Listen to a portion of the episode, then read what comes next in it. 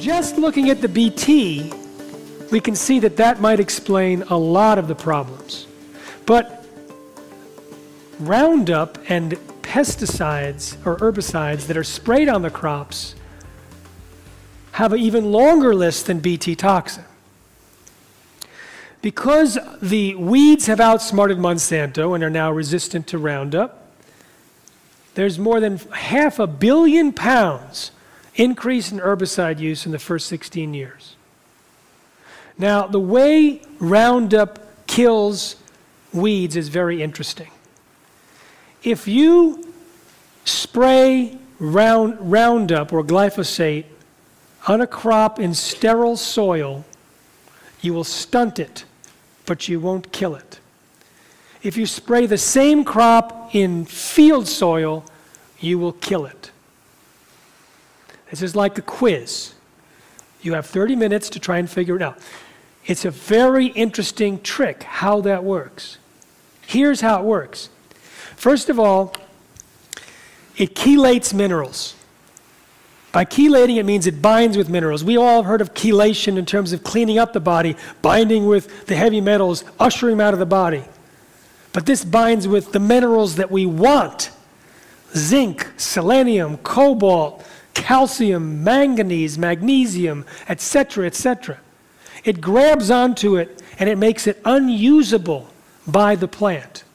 And so not only does it not get in, but if a little bit gets in, it's hard to transport. No, I don't have that here. All right, so it's hard to transport. So very, very little of the minerals make it into the plant. Now, when you don't have those minerals in the plant, the normal metabolic functions in the plant cannot perform.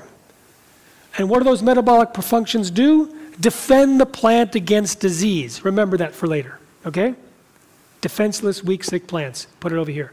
It also kills beneficial bacteria. What does the beneficial bacteria do? Well, normally it takes minerals and makes it assimilable, usable by the plant. Kill the gut, beneficial gut bacteria, even less minerals. Weak and sick, defenseless plant. What else does the beneficial bacteria do? It keeps the population of the diseases in the soil lower. So now the diseases in the soil start to rise.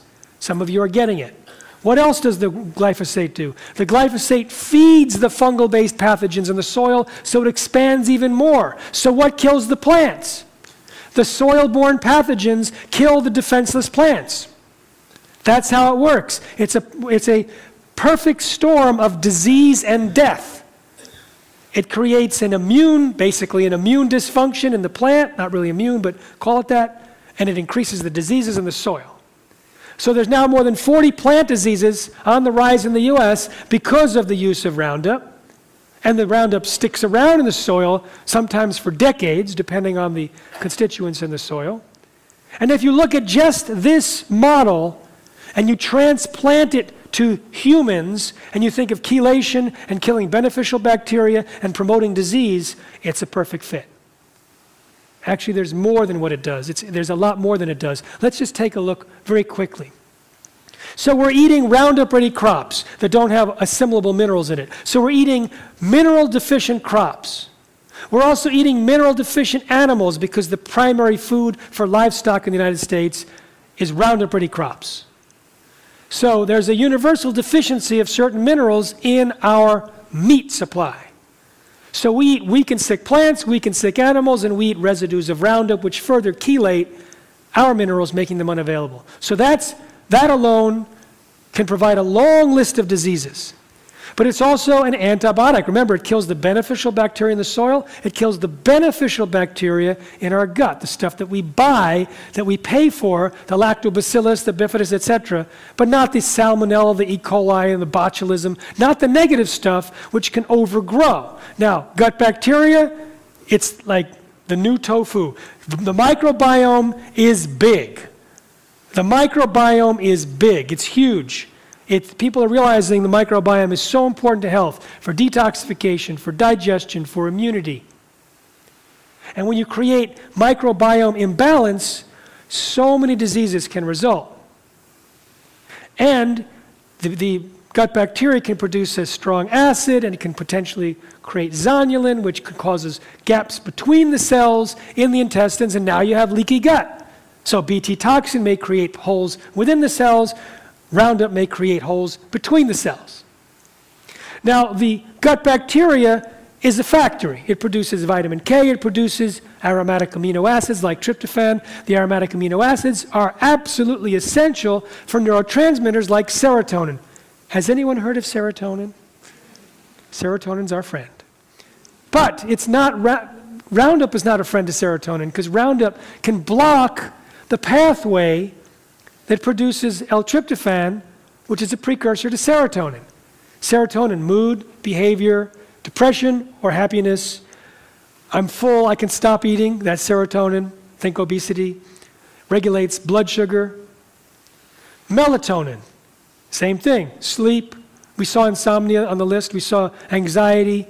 All those mood things potentially related to these neurotransmitters. Dopamine related to Parkinson's, those three neurotransmitters depend on the aromatic amino acids. The aromatic amino acids depend on the shikimate pathway. Monsanto bragged for years glyphosate blocks the shikimate pathway in plants. Humans don't have a shikimate pathway, so it's completely harmless to us. The shikimate pathway is this metabolic symphony that ends up producing L-tryptophan and tyrosine and the other aromatic amino acid that I just forgot. Maybe I've been eating Roundup. So, and so that shikimate pathway is the cause of a lawsuit, actually. A lawsuit was filed in California because of the shikimate pathway. Because people say, I've been damaged because my gut bacteria use the shikimate pathway. And Monsanto said, they, they bragged that it blocks the shikimate pathway and has no effect on humans. Now, if they knew that it had an effect on humans because we use the shikimate pathway to produce serotonin, then they're lying. We don't want we don't want to trust them with our food supply.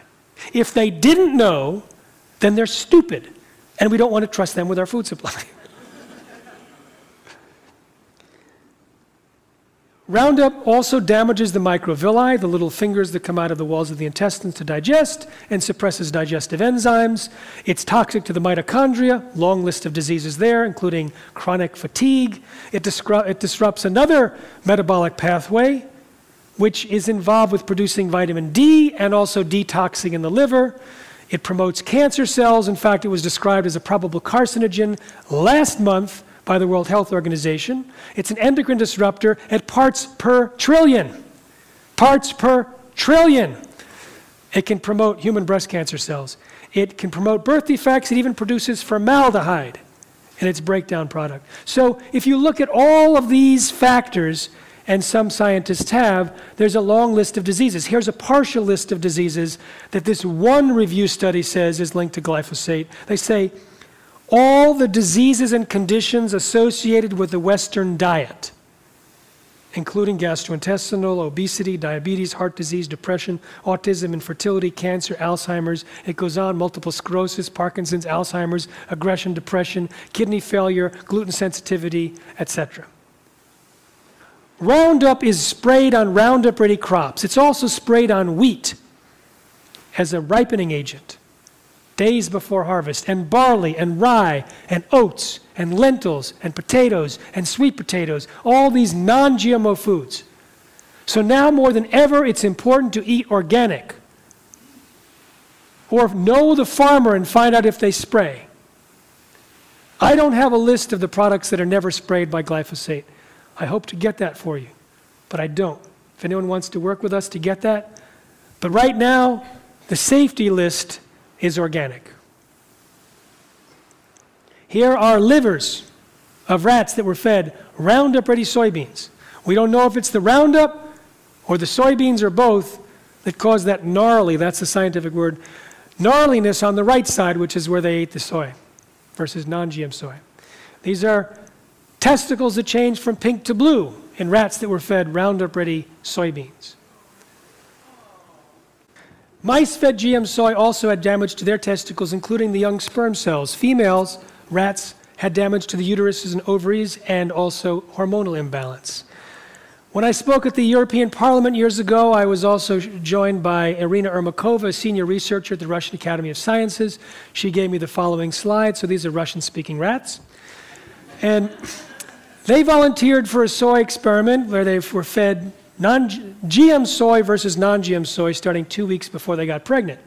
And they continued eating the soy through lactation, and more than half of the babies died within three weeks of the parents, the moms who were fed the GM soy, compared to 10% death rate for the non GM soy, 6% for the control.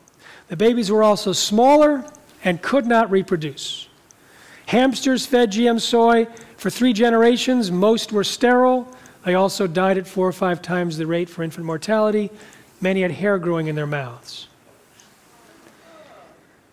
Monsanto's corn studies showed signs of toxicity when the raw data was reanalyzed by scientists. But according to Monsanto, the rats passed with flying colors. So, to prove the point, Dr. Seralini and his team in France took the same group of rats, the same type of rats, the same size control groups as Monsanto, tested everything that Monsanto tested for, and many more parameters, and went not just for 90 days, which is the maximum that Monsanto tests for, but they went for two years. And during that two years, the group fed the GMOs died more often and in larger numbers. They also had kidney, liver, and pituitary damage. They also had multiple massive tumors. Here are the examples of the rats. Now, the rat in the middle ate the genetically engineered Roundup Ready corn that we might eat because it was Roundup Ready corn that had been sprayed with Roundup. And that group had three things multiple massive tumors, early death, and organ damage. The rat on the left ate the Roundup Ready corn that had not been sprayed with Roundup. They wanted to see what was causing the damage. And that group had three things multiple massive tumors, early death, and organ damage. The rat on the right comes from a group that only had Roundup in the drinking water, but had natural corn. That group had three things multiple massive tumors, early death, and organ damage. So both caused the problem individually and together. Well, we're going to talk about, we're going to give some good news at the end. Then you can breathe. Don't breathe yet. Stomachs, they're important.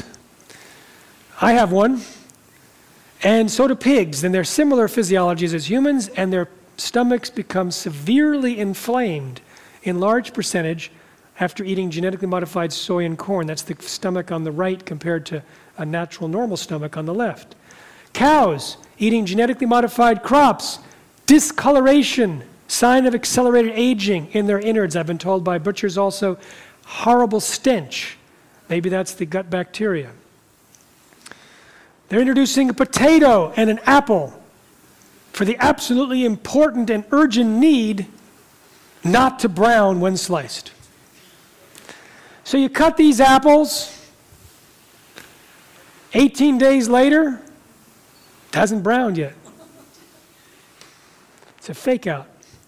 The potatoes will dry up before they turn brown. The technology used in these may be far more dangerous than the technology used in the soy and the corn. Technology is called double stranded RNA.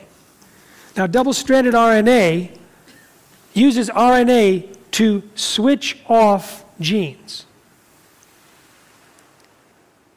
I'm going to give you a story about RNA. Originally, they thought it was just a byproduct of DNA that created proteins or amino acids which were folded up into proteins, and it was just a one way thing. Now they realize little pieces of RNA can affect genetic expression, and that that's partly how we're organized. It's far more complex than they ever thought. So now they're creating double stranded RNA, which is then cut into little tiny pieces of RNA between 7 and 21 nucleotides long. And all they have to do is plug in and match a sequence in the genome and shut down that gene. And that's how it works here. What if it matches another sequence? It's only as little as seven nucleotides long. We've got three billion base pairs in all sorts of sequences. What are the chances that something that small will match a portion of our genome? It's about a 100% chance. And if it does match, there's the possibility that it could reprogram our genes. For example, they fed honeybees double stranded RNA that was supposed to be harmless and do nothing. It changed the expression of 1,461 genes. One meal changed the expression for weeks. It works with mammals too. Mice fed double stranded RNA, change in the gene expression in their liver. Scientists are concerned if we bite the apple, our genes may express themselves differently. The USDA scientists warned about it. The EPA scientists warned about it. The USDA just approved the apple and the potato without even checking the sequence matching the human genome or animal genomes.